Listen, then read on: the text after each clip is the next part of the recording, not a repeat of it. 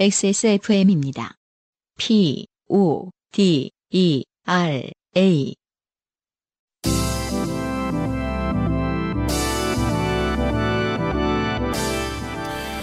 요즘은 팟캐스트 시대.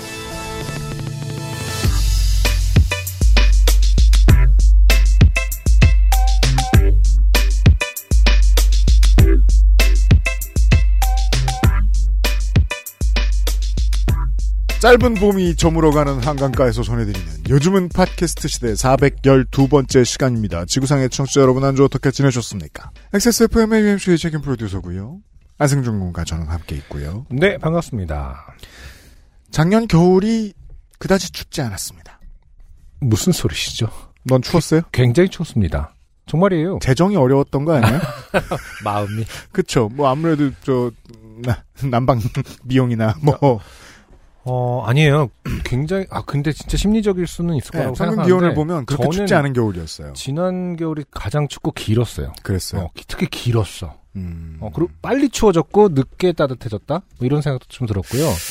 아니에요. 그리고 제가 그런 생각 한 적 있는 걸요. 굉장히 한파가 오래 갔어요. 그 영하 10도 미만으로 내려가는 기간이 1, 2주 동안 계속된 적이 있어요. 작년엔 또 한강이 얼지 않기도 했고 아니, 얼었다니까. 얼었어 안 얼었어. 아니야.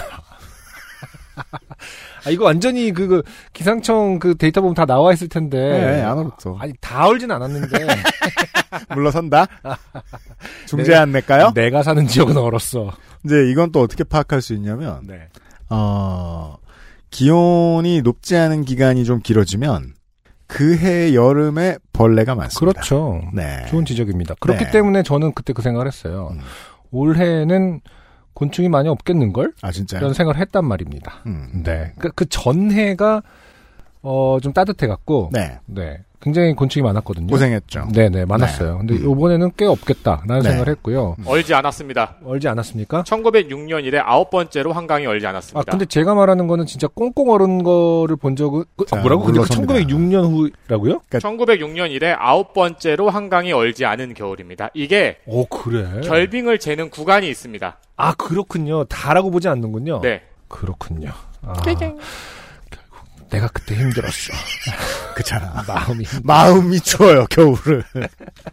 제가 그래서 그 말씀을 걱정도 많고. 그 말씀을 드리고 싶었어요.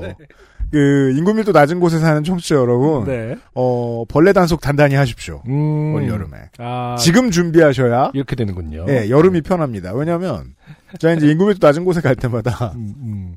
늘 마음이 아픈 게 집을 처음에 지을 때 네. 우리 집에 벌레가 많을 것이다라는 어? 거를 예측을 못하고 그럼요. 그 저 현관문에 롤형 방충망 다시는 분들 계세요. 네. 그럼 그거 이제 내렸다 올렸다 할 때. 참혹해지죠. 아, 그렇죠. 네. 롤 방충망. 네. 요즘 방충망도 좀더 밀도가 높은 것들이 많이 나왔더라고요. 음, 그렇죠. 음, 음. 그래서 보완도 되, 도 되고. 그리고 방충망 올리기 전에 저 벌레 좀 내보내고 올리시고. 네. 어, 자- 제가 자주 말씀드립니다만, 제 이제 첫째 딸 곤충 박사 유미미 박사님 입장에선 굉장히 음. 어, 곤충이 많아지면은 신나는. 아, 그건 그렇습니다. 네. 그래서 지금 벌써 설레하고 있어요, 이제 슬슬. 다만 어. 이제 그 전보다 더 많이 그 해충 방제에 그 세금이 들어가요. 네, 해충 방제 파브르 그 지역 있었죠. 하설업체도 대박 나지만 네. 이, 이 관도 어 관련된 인프라 만드느라 정신이 없단 말이죠. 음흠. 네. 아, 청취자 여러분. 네. 벌레 주의하시네. 네. 봄 되시기 바라겠고요. 네. 요즘은 팟캐스트 시대 412번째 시간 시작합니다. 5월의 첫 주입니다. 살다 보면 당연히 좋게 될 일은 생깁니다. 인생이 고달픈 세계인의 한국어 친구 최장수 한국어 음악 예능 팟캐스트 요즘은 팟캐스트 시대가 당신의 이야기를 기다립니다. 당신 혹은 당신 주변의 어떤 이야기라도 좋습니다. 지난 인생 경험 이야기를 적어서 요즘은 팟캐스트 시대 이메일 xsfm25골뱅이 gmail.com 조땜이 묻어나는 편지 담당자 앞으로 사연을 보내주시면 저희가 모두 읽고 방송에 소개되는 사연을 주신 분들께는 커피 비누에서 더치커피, 주식회사 빅그린에서 빅그린 anti hair loss 샴푸를 TNS에서 요즘 치약을, 정치발전소에서 마키아벨리의 편지 3개월권을 꾸루꾸루에서 꾸루꾸루 요팟시 선물 에디션을, 그리고 QBN에서 보내드리는 사르락토 1개월분 XSFM이 직접 보내드리는 XSFM 관현호 티셔츠를 선물로 보내드립니다. 요즘은 팟캐스트 시대는 커피보다 편안한 커피비노 더치 커피, 진짜 리뷰가 있는 쇼핑몰 로맨틱스.co.kr, 피부의 해답을 찾다 derma cosmetic Answer 19에서 도와주고 있습니다. 파브르에선 도와주지 않고 있습니다. XSFM입니다. 오늘 커피 드셨나요? 원두커피 한 잔 어떠세요? 정확한 로스팅 포인트, 섬세한 grinding, 원두 그 자체부터 French press까지 모든 추출에 맞춰진 완벽한 원두. 당신의 한 잔을 위해 커피비노가 준비합니다. 가장 편한, 가장 깊은 커피비노 원두커피. 이젠 당신이 느낄 시간. 로맨틱스 co.kr 자, 우선 어, 지지난 회에 산에서 전도를 당하신 김난옥 씨의 후기부터 보죠. 네, 안녕하세요 요파 씨 관계자 여러분. 산에서 전도당한 견주 김난옥입니다. 음흠. 어, 산보다는 이제 그 강아지 산책 중에 전도를 당했다. 그렇습니다. 더 명확한 표현이겠죠. 음, 이해하기 쉬운 표현이었겠죠. 먼저 하나님의 교회에 대한 정보에 감사드리며 근 2주가 지난 현재까지는 차를 마시자는 연락이 오지 않았음을 기쁜 마음으로 알려드립니다. 다행입니다. 네. 그분들 처음 제 나이에 대한 정보를 캘 때 이상한 점이 있었어요. 그렇죠. 보통 견주들끼리 나이를 물을 때는 개의 나이를 묻지 사람의 나이는 묻지 않잖아요. 그러니까 How 어. old are you? you. no, no, no, no, you. 이렇게 되는 거죠. three years old. No, no, no, no, no, you. 이렇게 되는 거죠. 그러게요. 그 이름이 뭐였을 때 안승준입니다라고 대답하는 거랑 비슷한 거죠. 그럼 승준아 그러면 네? 그러잖아요. 그러면 저쪽 입장에서 아, 왜 자기 이름만 하고 그래? 이러면서 누가 자기 이름을 물어봤나? 근데 어, 이- 이런 경우 같은 경우 본인의 일, 이름과 어, 아니. 전화번호를 물어본 거죠, 실제로. 살다가 거의 매일 저녁 그 강아지들과 나오는 반려인들을 만납니다만 제 나이를 묻는 사람을 본 적은 없습니다. 그렇죠. 그리고 이, 이승균 유피디님, 그러니까 UMC님의 이름을 묻는 꼴인 거고, 그렇죠? 그렇죠. 성함이 막 이름이 이런 거. 뭐요? 제 나이를 묻길래 헷갈려서 12간지 띠로 대답을 했어요. 원래 훅 들어오면 띠로 답하는 세대가 있죠. 아 그렇군요. 나이가 들수록 자기 나이를 자주 잊어버리지 않습니까? 근데 이게 진짜 저도 공통- 그건 작년부터 느끼고 네, 있습니다. 공통된 의견이더라고요. 맞아요. 네. 자꾸 헷갈리고 제 정보를 내놨으니 자기들도 내어놓는 것이 인지상정. 아 근데 두 분 중 어, 젊은 쪽 한 분이 자기 띠를 몰라서 버벅대더라고요. 세상에 자기 띠를 헷갈리는 사람이 있을까요? 어 많습니다. 음, 그렇구나. 옛날에 영화관에서 청소년들이 나이를 속이고 관람불과 영화를 보러 올 때, 어, 나이나, 아, 영화관이라고 지금 약간 돌려 말씀하셨는데, 네. 보통 이제 나이트에서, 어, 많이 아, 그런 거예요? 음. 음, 나이트를 들어갈 때 많이 그거를. 그 처음- 동네 나이트 이름일지도 몰라요. 아. 관으로 영화관, 끝나잖아요. 영화관이? 네. 아. 그렇죠. 어, 출생연도를 물어보면 잘도 대답하면서 시비 간지를 물어보면 당황해서 대답을 잘 못한다는 얘기를 들었는데 지금 생각해보니 그분이 딱 그 경우인 듯합니다. 어, 저는 동의하지 않는 게 세대에 따라 음. 아, 띠 모릅니다. 그렇 그럴 수 있죠. 뭐 네. 젊은 분들은 당연히 모를 거고요. 음. 저희만 저희 세대는 당연히 외우고 다녔고 아, 말씀하신 대로 뭐 잠깐만 77년 제가 78년생인데 저는 말띠입니다. 그 옛날에 나이트를 이제 제가 재수할 때 이제 친구들이 네. 어, 그때만 해도 좀 법이 달랐나? 그러니까 막 대학생 때 가면은 대학생 아, 때갈 수 있었지. 성년, 네, 어. 네. 아, 그 1학년 걸리고, 음, 뭐 음. 그런. 맞아 맞아. 네, 1학년 네, 걸리고 네. 그러지 않았나? 네. 그래서 뭔가 76년생을 해야 되는 때가 있었거든요. 넌 그때 재수할 때 아니었습니까? 그러니까 재수할 때 네. 많이 갔습니다. 아, 그렇구나. 그래서 삼수했지? 어떻게든 감쌌습니다. 어, 이런 얘기 처음 해보네. 네. 아니 왜냐면 친구들 다 놀러 가니까. 이유 안 물었어요. 음, 고립되는 느낌이 참 싫었거든. 네. 힘들었어 그때. 그때도 굉장히 추웠던 것 같습니다 겨울이.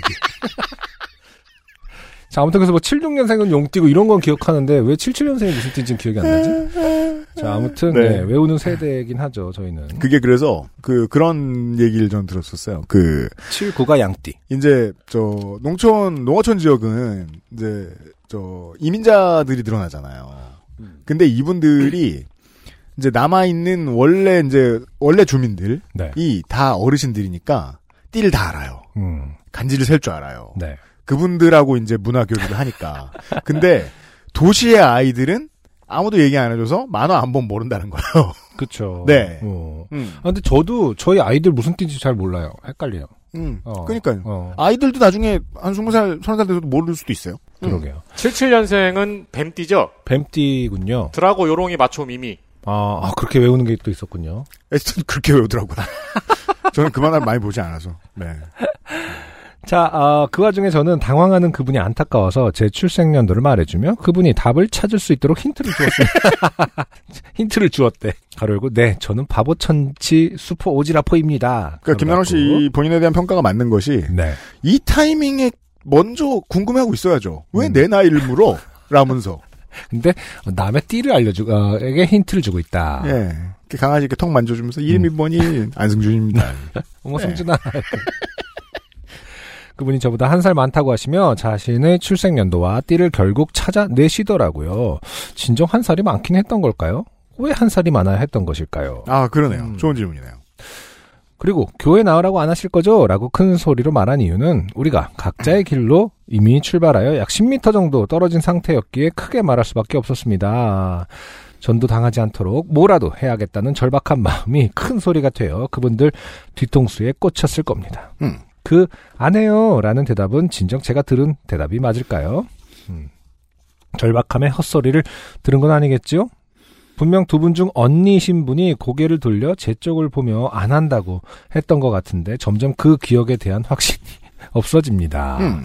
그뭐 안 해요라고 했다 한들 네. 뭐 다시 전화 와서 원래 안 하려고 했는데 그렇죠. 뭐 이러면 끝나는 일이기 때문에 그럼요. 크게 중요한 것은 아닙니다. 이건 뭐 앞에 옛날 방식으로 안 해요. 뭐 약간 이런 식으로 어떤 방식으로는 안 한다. 라는 뭐 조건이 달려 있을 수도 있고요. 안 해요, 오늘은. 그렇죠. 네. 두 주 동안은 안 해요. 지금 두 주 동안 안 오지 않았습니까? 네. 어, 3주 차에는 올 수도 있다. 어, 그날을 복귀해 보면 너무 많은 의문이 생깁니다. 지금은 가능하면 산책길에서 비슷한 나이대의 가족 관계가 아닌 것으로 보이는 사람들을 피하려 하는 중이며 좀 더 험한 길로 다닙니다. 이것도 광의의 트라우마죠. 그러게요. 만나고 말 섞고 싶지 않은 어떤 사람 혹은 계층과 만나고 난 다음에 비슷해 보이는 사람들을 피하고 싶은 마음. 네. 길이 좁아서 이야기를 오래 나눌 수 없는 그런 길로요. 어, 음. 전화번호는 아직 차단하진 않았습니다. 진짜 전화가 올까 하는 궁금증이 생겨서요. 음, 저는 사실 그 살면서 이런 걸 굉장히 좋아하긴 하거든요. 호기심이 삶을 즐겁게 한다 주의긴 한데, 음, 아, 네, 그건 음, 그렇습니다. 네. 아, 그렇지만. 저- 실제로 궁금해 하시는군요, 이분은. 그러니까요. 김난옥 씨는. 과연 전화가 오긴 할까요? 전화를 받게 되면 다시 후기 보내도록 하겠습니다. 네. 늘 변하지 않고 같은 자리에서 저희에게 기쁨 주심에 감사드립니다. 아, 이미 조회수- 전도가 된것 같습니다. 네. 인사말 같죠? 음, 그리고 마지막에 어, 굉장히 충격적인 굉장히 충격적인. 어, 저에게 기쁨 주심에 감사드리며 홍성감님의 팬입니다. 아니, 그러니까 홍성감님의 팬이라는 거가 충격적이진 않지만 전 그건데. 아, 이거, 이것은 요파 씨에 어울리지 않는 얘기이기 때문에, 예. 아, 라고 마무리를 하겠습니다. 어, 이 홍성 감님 팬입니다는 거의 뭐 견주가 나이 묻는 수준의 충격. 네. 스판덱스 영웅전. 너무너무 잼나요. 네. 라고. 이런 소수 의견을 전달하면서. 소수 의견. 네. 김난옥 씨의 후기를 들려드렸습니다. 네. 첫 번째 사연을 광고 듣고 와서 XSFM입니다. 스트레스 받고 있어? 티나, 피부 트러블. 지워줄게. Answer nineteen이니까. 바이오 시카덤으로 빠르게. 건조한 피부 깊숙이. 단 하나의 해답. Answer nineteen 시카판테놀. 생각보다 맛있는데요? 음, 예. 이게 어울리다니. 저희가 지금 무언가를 먹고 있습니다. 어, 여기에 뭐- 에디터가 정성껏 타주는 음료수예요. 잣을 띄워도 될 것 같고, 민트 초코를 넣어도 될 것 같고, 네. 바나나를 갈아 넣어도 될 것 같고, 음. 요거트를, 그러니까 그냥 그 커피숍에서 생각할 수 있는 여러 가지 아이템들을 그냥 아무거나 막 집어넣어도 맛있을 것 같습니다. 이 땡우 씨의 사연이 아, 저희가 지금 들고 있는 에디터가 만들어 온 prop과 관련이 있습니다. 네. 안녕하세요, 유형 안녕 XSFM 관계자님들. 이사를 가버리는 바람에 이제는 인천에 적이 없어진 대학생 이땡우입니다. 네. 어, 여당 당대표하고 같이 옮겨가셨네요. 음. 네. 대학 동기들과 중국집에서 밥을 먹다가 사연거리가 생각나 적어봅니다. 네. 2018년 여름이었습니다. 당시 저는 아샤추, 과로 아이스티의 샷 추가 과로에 빠져 있었는데요. 자, 2018년. 지금으로부터 무려 4년 전이죠. 네. 그렇죠. 아샤추가 유행을 했었군요. 횟수로 따지면 5년입니다. 네네. 음. 아이스티의 저는 샷 살다. 처음 먹어봅니다. 그러니까 아이스티의 샷 추가에서 샷은 당연히 이제 커피 커피입니다. 거겠죠. 네. 그렇군요. 뭐가 있겠어요? 술일 수도 있죠. 아, 네, 네, 네, 네. 보드카라든지. 뭐. 음.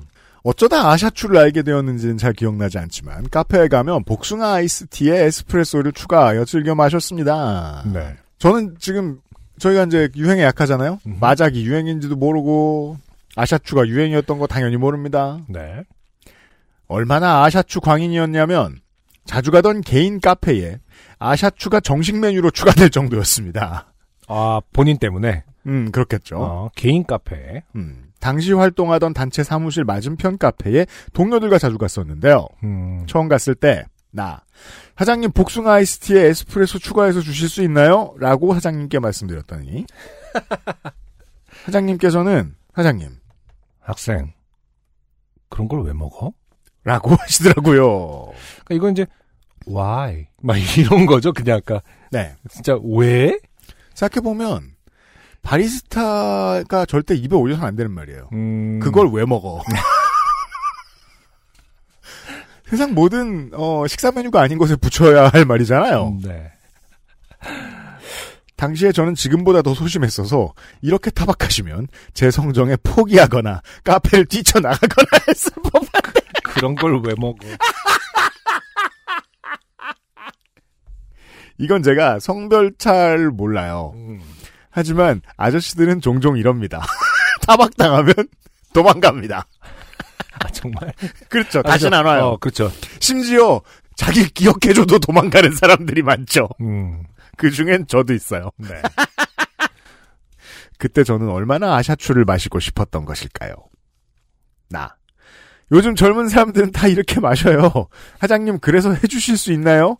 추가 에스프레소 샷에도 돈 드릴게요. 라고 당당히 대꾸했습니다. 야. 사장님은 여전히 미궁에 빠진 표정이었지만 제 청을 받아주셨고 덕분에 저는 그 카페에서 아샤추를 즐길 수 있었습니다.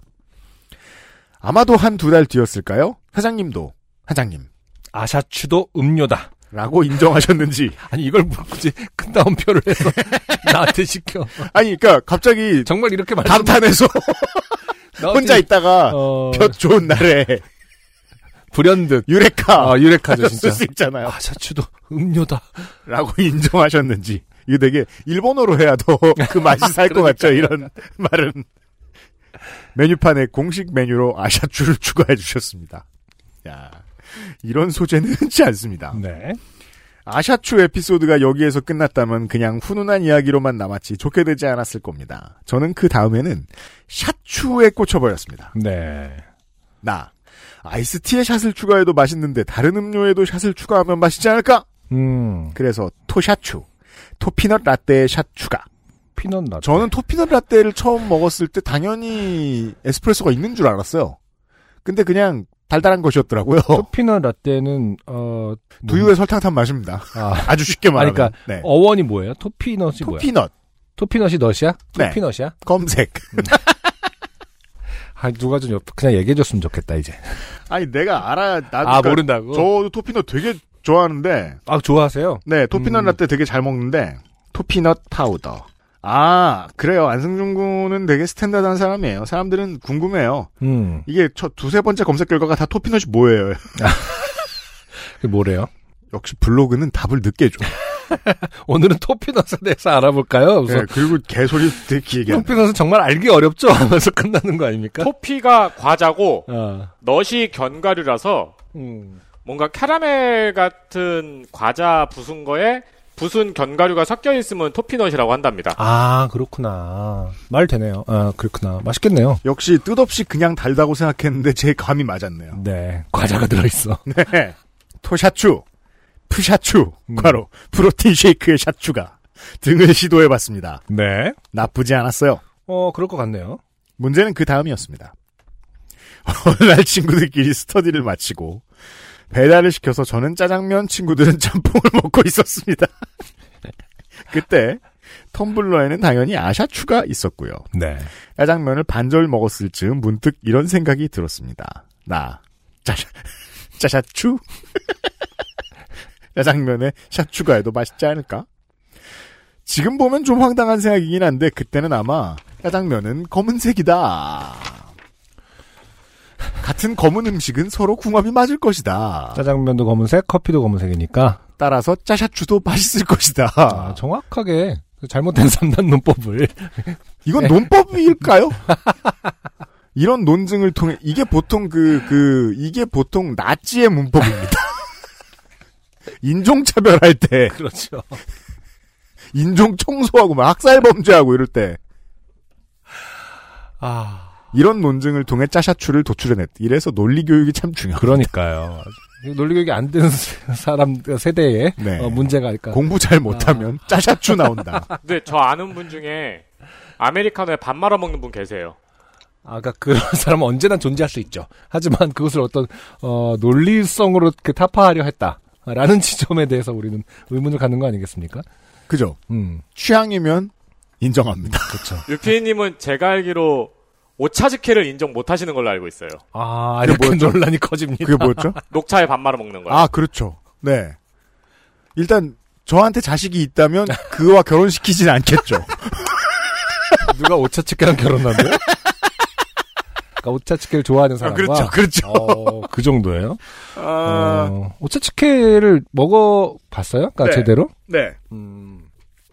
그러니까 예를 들어 이제 그러니까 쉽게 말해서 오차츠케는 그냥 녹차에 밥 말아 먹는 게 핵심이 아니잖아. 거기에 토핑이라든지 이런 거와 어울림이 문제인데. 그런 거예요. 어, 뭐 우리나라에서 막 보리굴비를 먹을 때만 무조건 음. 오차츠케, 그러니까 그물 말아서 먹는 그거에서 요즘에는 그 녹차에다가 하지만은 음. 실제로 오차츠케는 굉장히 토핑이 핵심입니다. 뭐 그럼 뭐 우메보시라든지 뭐 먹어보고 생각할까요? 그러니까요. 굉장히 다양한 토핑이 있고 음. 어떤 거는 와 이거 진짜 좋은 조합이다 뭐 이런 지점이 음. 있긴 있어요. 하긴 네. 뭐전뭐 홍어도 안 먹는 사람인데 근데, 근데 기본적으로 뭔가에 말아 먹는 거를 싫어하는 사람들도 있고 그런가요? 혹은 좀뭐 뭐 들어서 뭐 이렇게 가금류도 뭐 이렇게 탕 요리는 잘 안 그러니까 국물 있는 가금류 제가 이제 가장 사람이 나이 들어서. 한번 좀 따라해보고 싶다라고 생각했던 건 이제 제가 저 어, 정선에서 만났던 음. 그 막걸리에 밥 말아 드시는 할아버지. 아. 지금도 이승에 계실 리는 없는데 되게 잘 드셔가지고. 네. 아 옛날에 그런 사람도 있었죠. 막 소주에 네. 밥 말아 먹고 뭐 이런 사람도 음. 있었죠. 예. 자. 그런데 지금은 꽈방이라 네. 어디서 에스프레소를 구할 수는 없었습니다. 그래서 저는 가방에 항상 들고 다니던 커피 두 봉지를 꺼냈습니다. 야. 그리고 커피를 뜯으, 뜯고 부으려는 찰나! 친구는 땡우야 나 짜장면 한 입만. 을 외쳤습니다. 그러나 짜장면 그릇에 커피는 이미 다 부어진 뒤였습니다. 친구는 이걸 보고 친구 야 주기 싫으면 말로 하지 뭔 똑같은 짓 아니야. 이거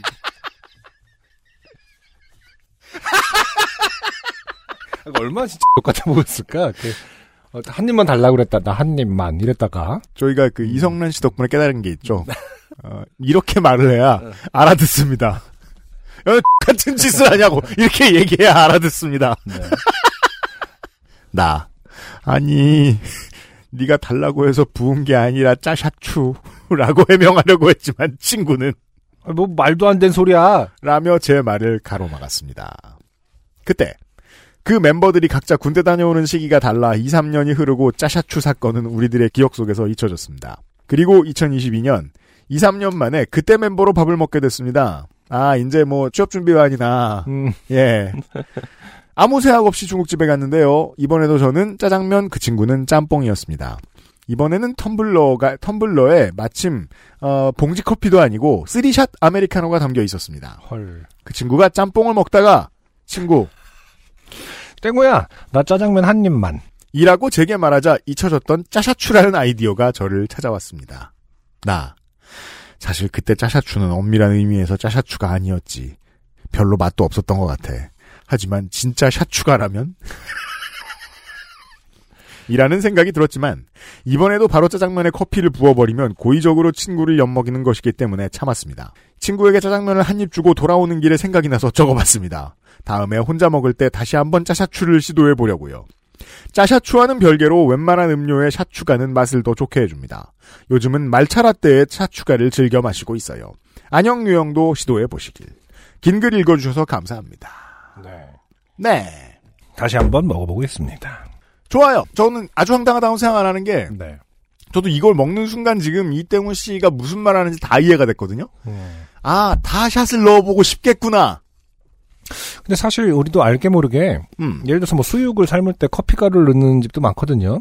아, 들었습니다. 그, 그, 그 잡내를 제거하기 위해서 음. 뭐 특히 그런 뭐 삶는 요리들에는 많이 쓰이기도 하고 아, 그럼 제가 이제, 저, 그, 대한동에서 돼지국밥 먹으면서, 아, 중독적이다라고 생각했던 건, 사실은 카페인, 카페인 돼지국밥.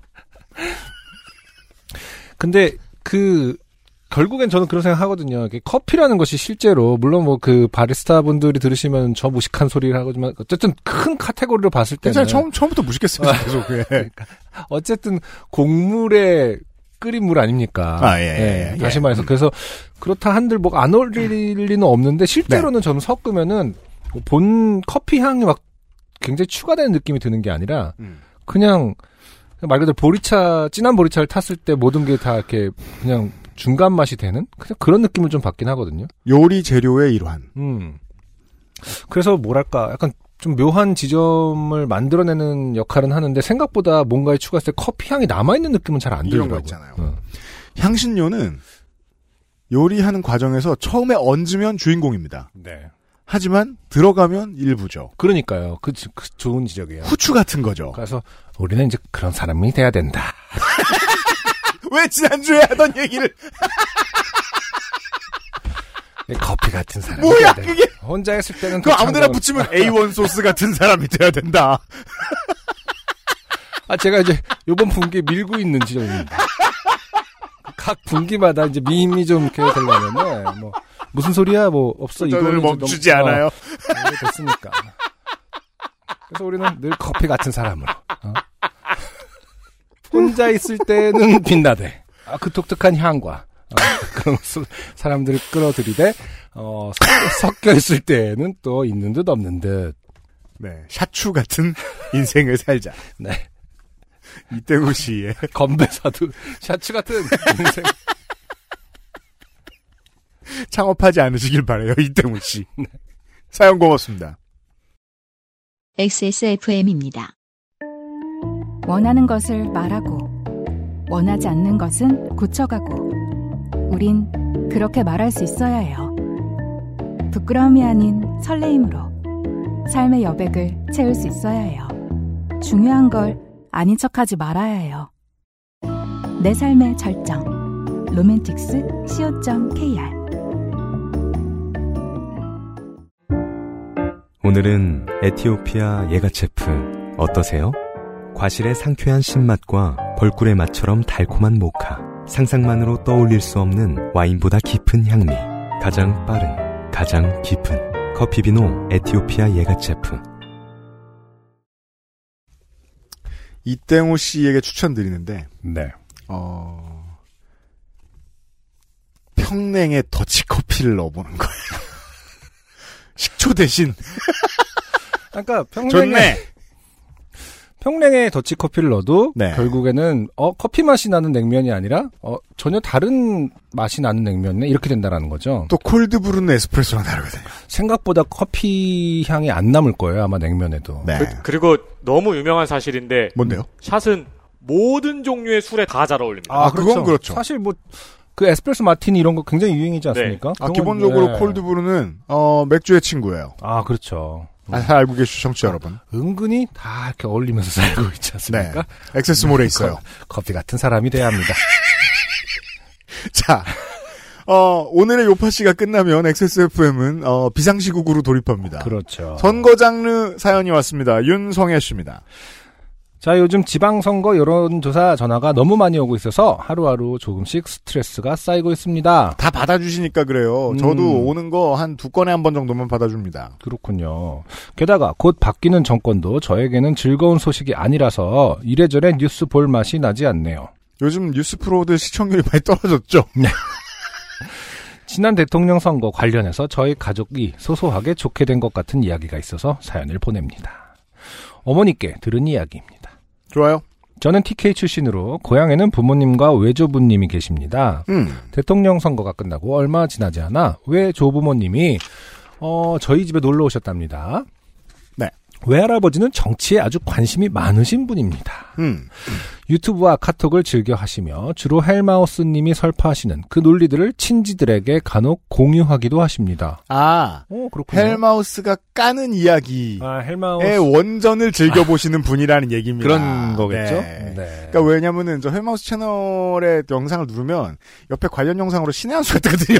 음, 네, 까고 있는 걸 바로 보여줍니다. 그렇군요. 아, 그런 걸 보시는 분이라는 얘기고, 음, 이것도 이제 뭐, 사실 우리 방송 이런 말을 못할 건 뭐 있어 요. 저는 이제 시즌 초기에 우리 팀이 대구 원정을 갔어요.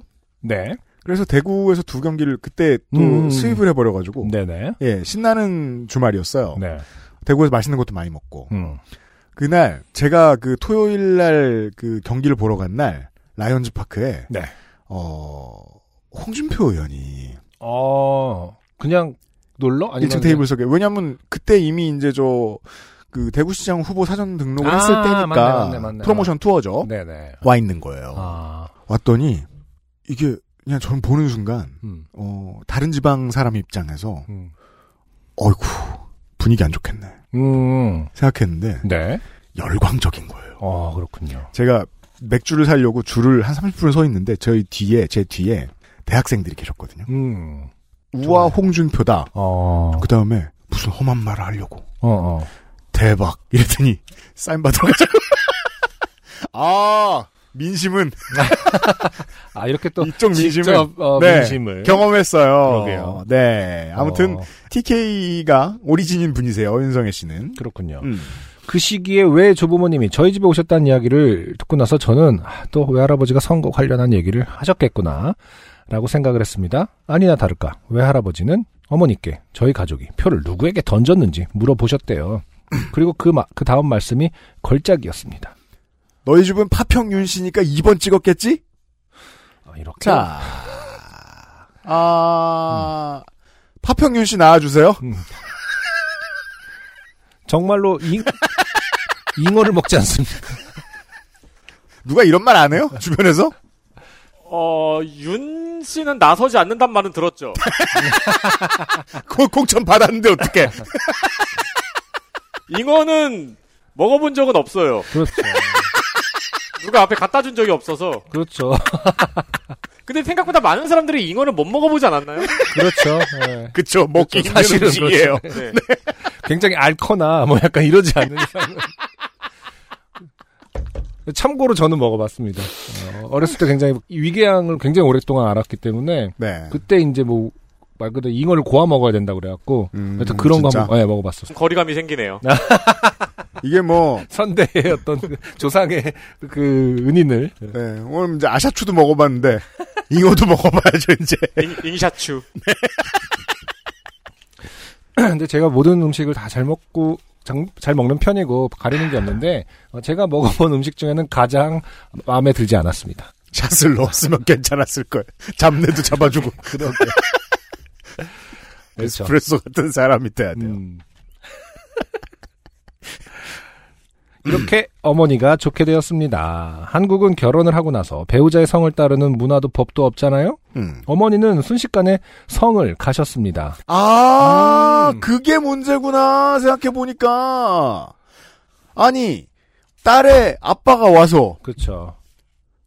이런 말 해도 돼요? 너희 집은 파평윤 씨니까 내 딸인 뭐 김땡땡이든 박땡땡이든 이거는 그렇죠. 앞에 김난옥 씨의 사연하고 비슷한 점이 있어요. 너희 집은 아파트지, 뭘 파평윤 씨야.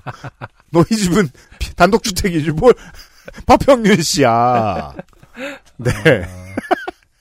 생각해보니까 윤세민은 파평윤 씨인데, 그렇죠. 어머님은 아니잖아요, 윤성혜 씨 어머님은. 네. 어. 그리고 저희 가족이 좋게 되었습니다. 애초에 그 후보자가 저희랑 본관이 같다는 이유가 대통령을 찍을 이유가 된다는 게 말이 안 되죠. 이런 걸 이제 부동층이라고 하는 겁니다. 네. 아니, 그, 관심이 있어서, 음. 그, 정치에 관심이 있어서 아무리 많이 보면 뭐합니까? 이런 이유를 대는데. 그러면 윤세민 에디터님도 입원을 찍으셨어야 하는 거라고요. 라고 직접 적어주셨습니다. 네, 그래서 에디터가 밑에 주석을 달아놨는데요. 음, 어, 지난번 두 명의 후보 있죠? 네. 어, 2015년의 인구 센서스 기준으로 전주 이 씨는 139만 1867명, 야. 파평윤 씨는 77만 932명이에요. 음, 어, 이 사람들만 투표했으면 이거 재선거야죠. 미달이죠, 미달. 200만 명밖에 안 되는데. 파평윤 씨가 굉장히 적네요. 아, 꽤 많은 편인데. 윤씨 중에서는 많은 편이라고. 아주 많, 사실, 네. 예, 되게 많죠. 사실 100만 명이면. 네. 근데, 어. 네. 전주희 씨가 5위고 음. 아, 하평윤 씨가 9위입니다. 어, 네, 되게 그렇구나. 많은 성이에요. 어, 음. 그렇구나. 음. 어. 그런데 그 말을 듣는 순간 저는 아, 여기서 지역색이 나오냐 하는 생각을 했습니다. 음. 저희 고향은 경상북도 안동입니다. 민주당 후보는 안동 출신이었죠? 그렇죠.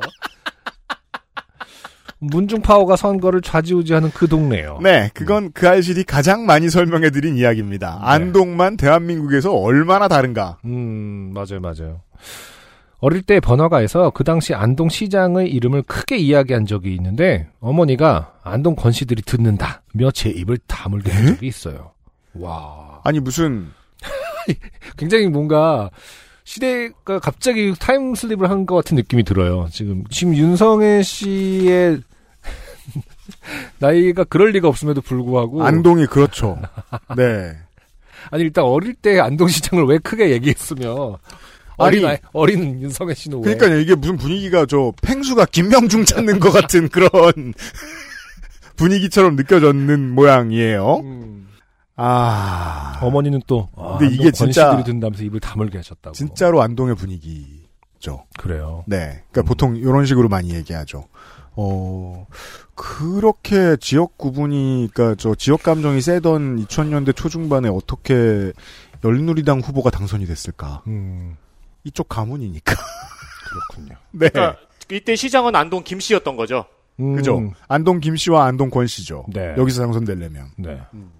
그런 동네인 만큼 안동에서 나고 자란 사람들한테 이런 이야기가 나오는 게 그렇게 어색하지 않을지도 모른다는 생각이 들었습니다. 게다가 또 디테일로 들어가면은요, 이게 그냥 저 heritage 문제가 아니고요, 음흠, 어, 동네 이권하고도 깊이 관련이 있고요. 그렇군요. 네. 이번 데이터 센트럴에서 더 깊게 다루나요? 안동시장 얘기하면서 이야기하겠습니다. 네. 네. 왜냐하면 안동이 요새 개발이 많이 되거든요. 그렇군요. 도청이 들어오면서. 그렇군요. 네. 고향을 떠나서 서울 시민이 된 지 10년이 다 돼 가는데 고향에서는 자꾸 시장 후보의 홍보 문자가 옵니다. 그렇죠. 이번에도 권 씨네요. 묘한 안정감을 느끼고.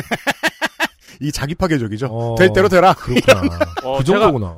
제가 지금 말씀드리겠습니다. 네. 권기창, 권대수, 권영길, 권용혁, 정운선. 음. 한 명은 떨어지. 두둥. 그렇구나. 그 정도네요. 근데 권 씨 내에서도 파문이 달라서 네, 음, 그 네. 세력 싸움이 또 있습니다. 맞습니다. 그렇군요. 그 얘기 안 했네, 지난번에. 김 씨나 권 씨가 아니라면 어색한 거죠. 음. 요팟시 사연인데 꼭 그알싫에 보내는 내용 같습니다. 다음 달 데이터 센트럴 방송 기대하겠습니다. 안녕히 계세요. 네, 윤성애 씨의 선거 장르 사연이었습니다.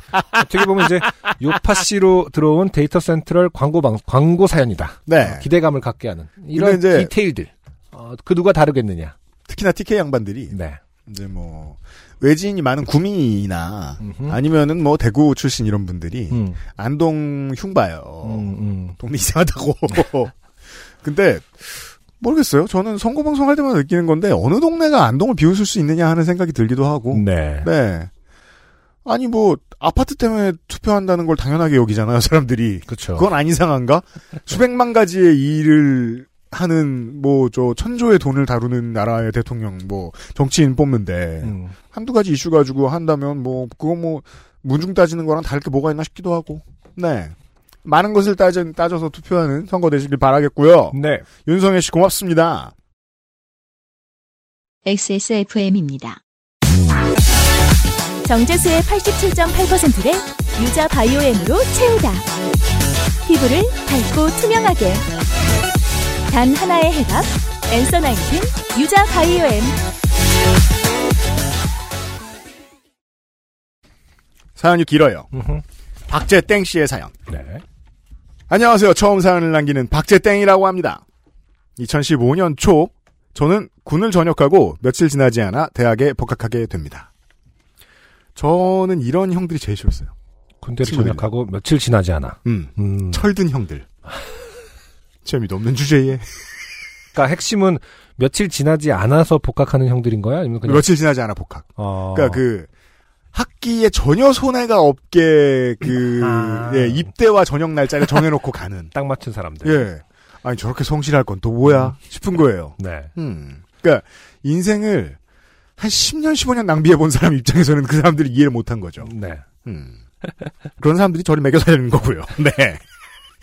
갓 전역한 예비역들이라면 모두가 가지고 있는 세상에 대한 어설픈 자신감과 진짜 성인이 되었다는 부담감이 공존하던 시기였습니다. 이상하죠? 고대 그리스도 아니고 네. 군역을 해야 민권을 주고 그런 것도 아닌데 예. 근데 실제로 그런 생각이 들긴 들어요. 그럼요, 그럼요. 예. 네. 나오면 뭐 어른이 됐다 이런 기분이 들고. 그럼요. 음. 서울에서 홀로 자취를 하면서 이런저런 지원을 해주시는 부모님을 보며 창피한 마음 반, 미안한 마음 반을 가지고 있던 저는 그저 자취방 월세라도 벌어보겠다고 아르바이트 자리를 알아보고 있었습니다. 일을 가릴 처지는 아니었지만 말년병장 시절부터 꼭 외국인 관광객들이 많이 오는 게스트하우스에서 한 번쯤 일해보고 싶다는 생각이 있었기에 네. 알바땡 사이트에서 관광 숙박 관련된 카테고리를 열심히 뒤져 지원하고 싶은 곳을 추려갔습니다. 그중 학교와 위치도 가깝고 시급도 괜찮아 보이는 알바 자리가 눈에 띄었습니다. 직무 설명서에 나온 내용은 다음과 같았습니다. 구인을 하는 사람은 작은 잡지사의 편집장이자 오너이며 자신의 종로 사무실 방 중에 하나가 비어서 거기를 고급 게스트하우스로 만들고 그 방을 에어비앤비에 올려서 게스트하우스를 시작해보고 싶다. 음. 그러나 자신은 에어비앤비에 관해 잘 모르며 심지어 영어도 잘 몰라서 숙소에 대한 설명과 예약 및 게스트와의 소통을 해줄 사람을 구하고 있다. 네. 이건 너무한데요? 아니, 아무것도 안 하는 사람이 창업을 해달라고 사람을 구하는데 그걸 알바를 구해요? 그러니까요. 작은 잡지사의 편집장이자 오너. 어. 저는 이전에도 이와 비슷한 일을 해본 적이 있어서 아마 네. 저 메이저 신문사에서 은퇴해가지고 잡지 사차린 사람들인가 보다. 제 편견인데요. 음. 어, 20년 동안 기자하다가 퇴직금으로 잡지사를 차렸을 때, 음. 그, 멱살 잡고 광고주들을 잘 끌고 와요. 그래요. 광고주들도 해코지할까봐 저- 좀 도와줘요. 네. 그래서 평생 돈이 우스운 사람들이 있어요. 근데 그런 분들이 사무실 하나 방 비었다고 그것을 에어비앤비로 하겠다라는 생각을 할까? 그이 생각 자체는 뭐랄까 굉장히 트렌디한 거잖아요. 그 당시 에어비앤비라는 것이. 그 원래 시작을- 돈 우스운 사람이 트렌디한 생각할 때가 가장 무섭습니다. 네. 제 소신입니다. 네. 네. 왜냐하면 주변 사람들을 괴롭히기 때문입니다. 아, 그럴 수 있죠. 네가 잘 알잖아. 음, 그래서 음, 음. 세상에서 가장 무서운 말이죠. 네가 네. 잘 알잖아. 네. 심지어 영어도 잘 몰라서 숙소에 대한 설명과 예약 및 게스트와의 소통을 해줄 수 있는 사람을 구하고 있다.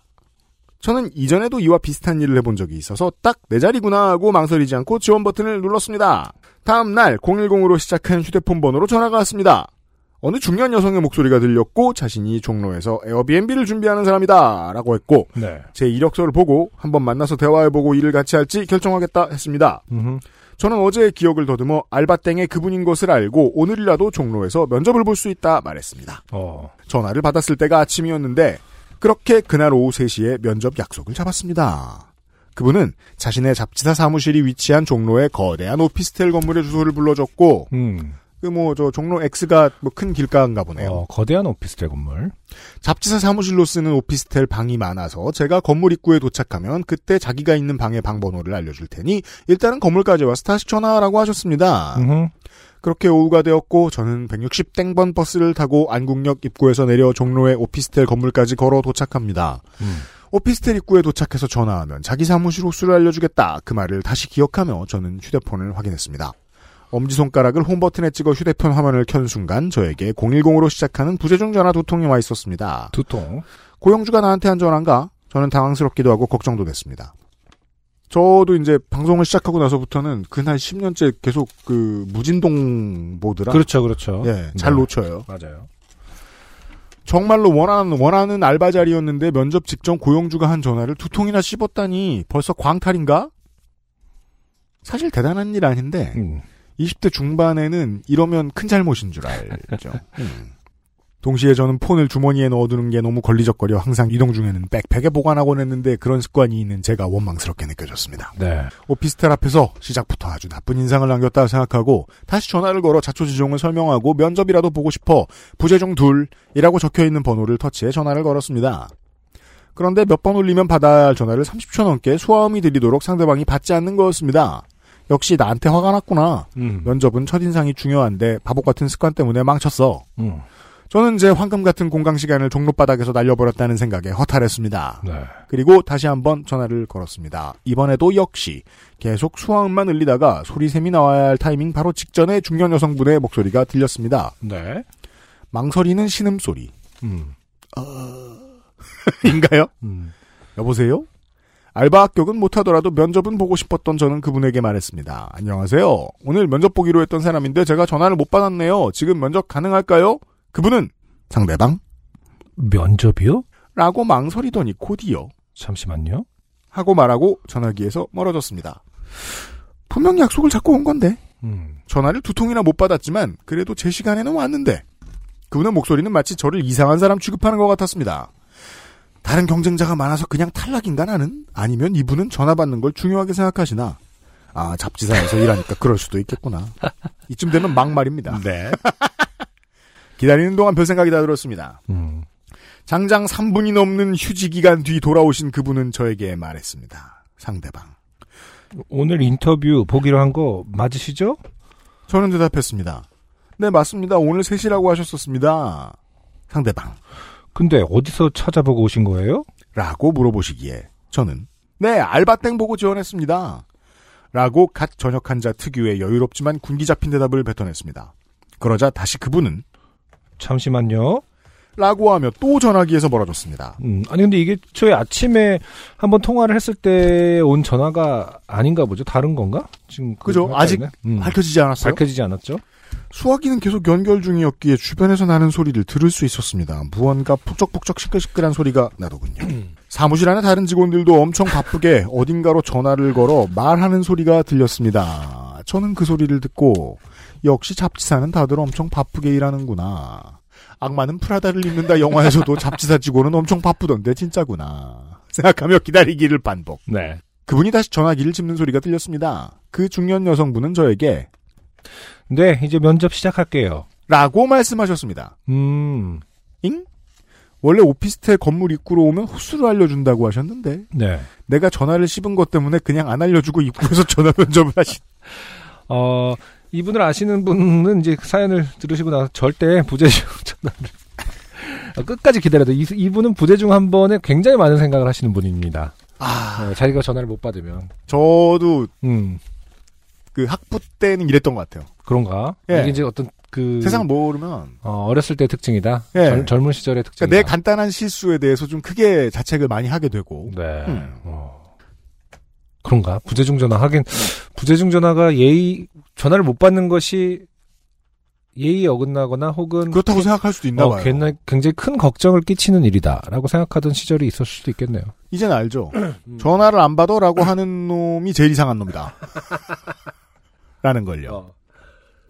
내가 전화를 씹은 것 때문에 그냥 안 알려주고 입구에서 전화 면접을 하시나라는 생각이 들었지만 알바 자리가 궁했던 저는 네. 열심히 인터뷰를 해서 합격의 기회를 얻고 싶었습니다. 전화 속 중년 여성분은 면접이라며 자신을 상대로 초고속 인터넷 상품을 판매해보라고 주문했습니다. 아니, 게스트하우스 알바 면접에 왜 초고속 인터넷 상품 판매를 시키지? 정말 머릿속이 복잡해졌습니다. 네. 그것도 종로의 길바닥 한가운데서. 찰나의 순간에 다시 영화 악마는 프라다를 입는다의 한 장면이 생각났습니다.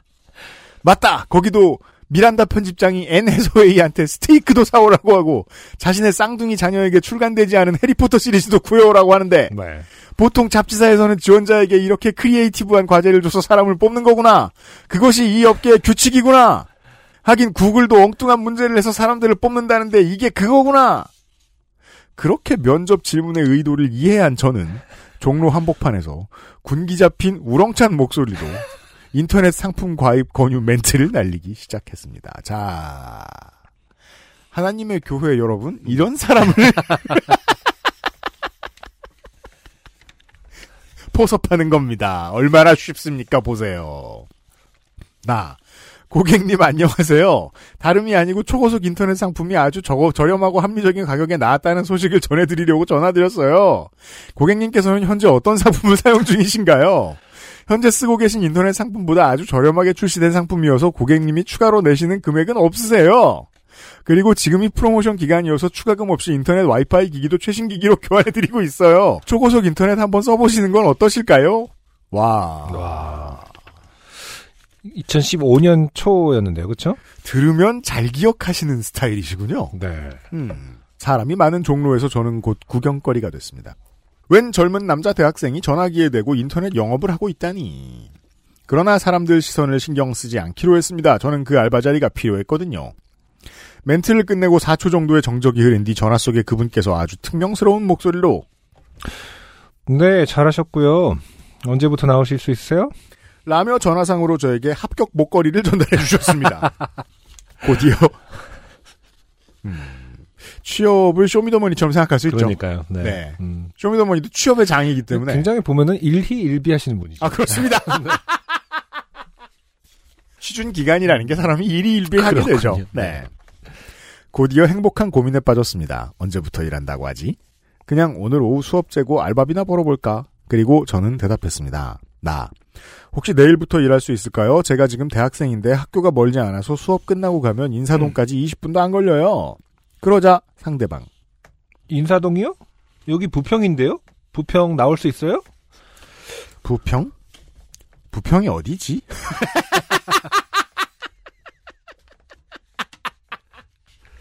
저도 부평에서 알바할 때 부평 처음 갔습니다. 네. 이건 잡지사 편집장님이 내는 두 번째 수수께끼 문제인가? 라는 생각도 들었지만 다시 물었습니다. 사무실 종로라고 하시지 않으셨어요? 그래서 지금 오피스텔 건물 앞에서 기다리고 있는데 그러나 다시 그분은 지금 어디에 전화 거신 거예요? 나 게스트 하우스요? 다시 그분은 어디요? 나 게스트 하우스인데 순간 찜찜한 기분이 들어 휴대폰을 귀에서 떼고 화면을 확인했습니다. 거기에는 문자 두 통이 와 있었습니다. 게스트하우스 박재땡 씨 게스트하우스인데 어디에요? 계속 통화 중이네요. 문자가 온 번호와 지금 전화하고 있는 번호는 010을 제외하고는 모든 번호가 다 달랐습니다. 네. 순간 깨달았습니다. 내가 지금까지 굽신대며 면접을 본 사람은 알바 고용주가 아니었구나. 그럼 이분은 누구지? 다시 휴대폰을 귀에 대고 저는 물었습니다. 나. 죄송하지만 어디시지요? 처음에 이 질문 하면 되잖아! 잠깐만 처음이 어 뭐였죠? 그냥 어, 면접 보기를 한 사람인데요 라는 그렇죠. 거였죠. 어, 그리고 네. 시간이 오래 걸렸죠. 음, 확인을 하느라고. 이게 이제 그 취업이 사람을 바보 만드는 문제인 것 같아요. 아, 급할 땐 또 번호가 안 보입니다. 빨간 거 뜨면. 그렇죠. 아니 그리고 뭐말 그대로 다를 수 있다고 생각한 거죠. 뭐 뭐 실장이 전화했다가 팀장이 전화했을 수도 있다고 생각하니까. 아, 네, 그렇죠. 그거는 별로 중요한 문제는 아닌데 이제 이쪽에서도 어쨌든 구인을 하고 있었다라는 게 핵심 아니겠습니까? 뭐 어쨌든 잘못된 전화라고 했을 음. 때도 게다가 굉장한 인연인 거죠. 지금 운명 같은. 게다가 모객 전화는요. 네. 상시 모집합니다. 많이 관둬요. 그렇죠. 힘드니까. 네. 그분은 말했습니다. 자신은 인터넷 가입 권유 콜센터였다고. 아, 스팸 전화 하시는 분들이 다 스팸은 아닙니다. 네. 스팸 전화 하시는 분들이구나. 그럼 나는 번호를 착각하고 나에게 온 스팸에 다시 전화를 해서 나를 스팸 전사로 뽑아달라고 한 거구나. 심지어 합격도 했구나. 모든 것을 깨닫고 짜게 식은 저는 그분께 네, 전화 잘못 건 것 같습니다. 거기서 일 안 합니다. 라고 말하고 전화를 끊었습니다. 네. 그리고 전화기를 가방에 넣어두고 다닌 저를 한번 중요한 전화번호를 저장해두지 않아 스팸과 헷갈리게 만든 저를 또 한 번 자책했습니다. 네. 비하고 일 비하고 있죠 또. 그러네요. 네. 여러모로 아니 이렇게 그렇게 자책할 일인가 정말? 진짜 고용주에게 전화를 걸어 자초지종을 설명하고 늦었지만 면접을 볼 수 있겠냐 얘기했습니다. 그제서야 진짜 고용주는 개하. 네, 제가 지금 800땡 오피스에 있으니까 여기로 올라오시면 돼요. 문이 열려 있으니 그냥 들어와요. 라고 하셨고, 저는 오피스텔로 들어가 면접을 볼 수 있었습니다. 다행히 저를 좋게 봐주셨고, 본 면접 전 압박 사전 면접을 본 저를 위해 인사동의 유명한 된장찌개집에서 점심도 사주시고, 오후 수업에 늦지 않게 보내주셨습니다. 그 뒤로도 그분의 에어비앤비에서 고객 응대 영어 소개 작성 등의 일을 도우며 알바를 할 수 있었습니다. 네. 긴 글 읽어주셔서 감사합니다. 박재땡 씨의 사연이었습니다. 네. 처음에 우려 UMC님이 우려하셨던 일은 발생하지 않았나 보네요. 하나님의 교회? 아니 아니 저기 뭐냐. 네. 이 아무것도 모르는 돈만 있고 아, 네. 그렇죠. 창업에- 못된 사람은 아니었어요. 어, 어, 해서 남, 남을 고생시킬 줄 알았는데 네, 밥도 사주고. 된장찌개도 사주고 네, 일찍 보내주고. 네. 좋아요. 음. 네, 다행입니다. 어, 근데 저는 충분히 입감합니다. 네. 저도 면접 보러 다닐 때는 아 그렇죠. 음, 상대방에 대해서 아무것도 안 따지게 됩니다. 음, 네. 그렇죠. 예를 들어 면접을 보러 갔는데 거기가 정말 너무 이상한 곳이야. 아무 면서 할꾼 같아. 음, 그래도 그냥 거기 가서는 잘 주걱거리다가 돌아와서 그냥 연락 안 하는 정도? 그렇죠. 지. 어, 음. 뭐 하는데요? 이러지 않잖아. 아, 미술학원인 줄 알았는데 마술학원에도 마술 배우는 사람도 있잖아요. 그렇죠? 그분만의 특별한 바보는 아니다. 그렇죠. 꽤나 다들 그럴 수도 있다. 자리가 사람을 만드는 거기 때문에 절실하면 그때부터 마술을 배우게 되었지 하면서 막 죽기 전에 회상하고 40년 된 마술사가. 네. 자, 박재땡 씨 고맙습니다. 오늘의 사연들이었고요. 5월의 첫 번째 요즘은 팟캐스트 시대를 이렇게 마무리를 하면서 네. 남는 시간을 가지고 자- 지난달 월장원 후보들을 뽑도록 하겠습니다. 네.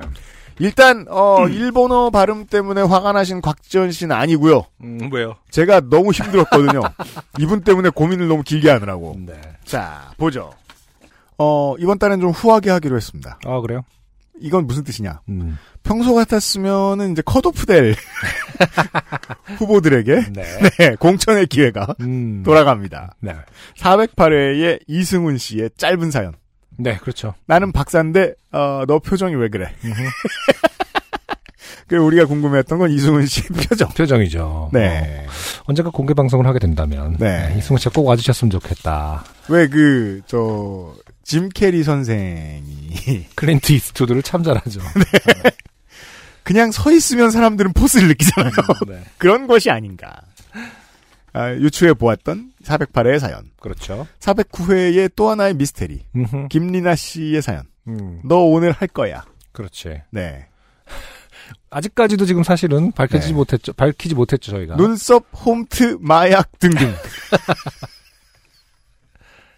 아, 네일샵의 미스테리. 요파 씨 역사의 최대 미스테리가 아닌가. 그렇습니다. 아직까지도 현재까지. 끝까지 미궁 속으로, 어, 미궁 속에서 밝혀지지 않을 것 같은. 네. 아, 그런 예감이 드는. 어, 사연을 못 썼다고 자책하셨지만 410회의 김도원 씨의 사연. 네. 네. 음, 몇째유? 알아서 오시오. 네. 충청권 아버지. 근데 보이스피싱을 대처하는 네. 충청권 아버지 사연. 그리고, 그리고 어, 지난주 네. 임경진 씨의 아, 그렇죠. 과학 사연. 네. 네. 음, 어, 카이스트가 알려준 카이스트 그렇죠. 교수님이 알려준 우리가 어떻게 살아야 하는지. 네. 어, 어떤 사람으로 살아야 하는 건지. 뜨거운 물로 얼음 깨는 법. 그렇습니다. 네. 이렇게 네 개의 사연을 저는 뽑았고요. 네, 저도 어, 그 네 개를 놓고 투표를 하도록 어, 장려하고 싶네요. 좋습니다. 네.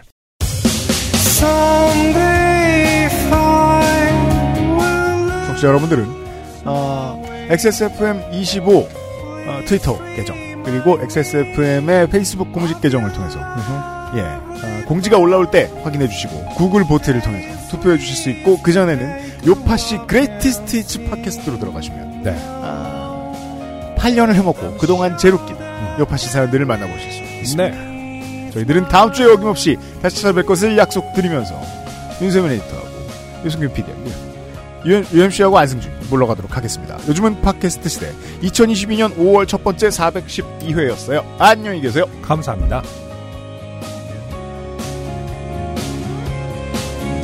XSFM입니다.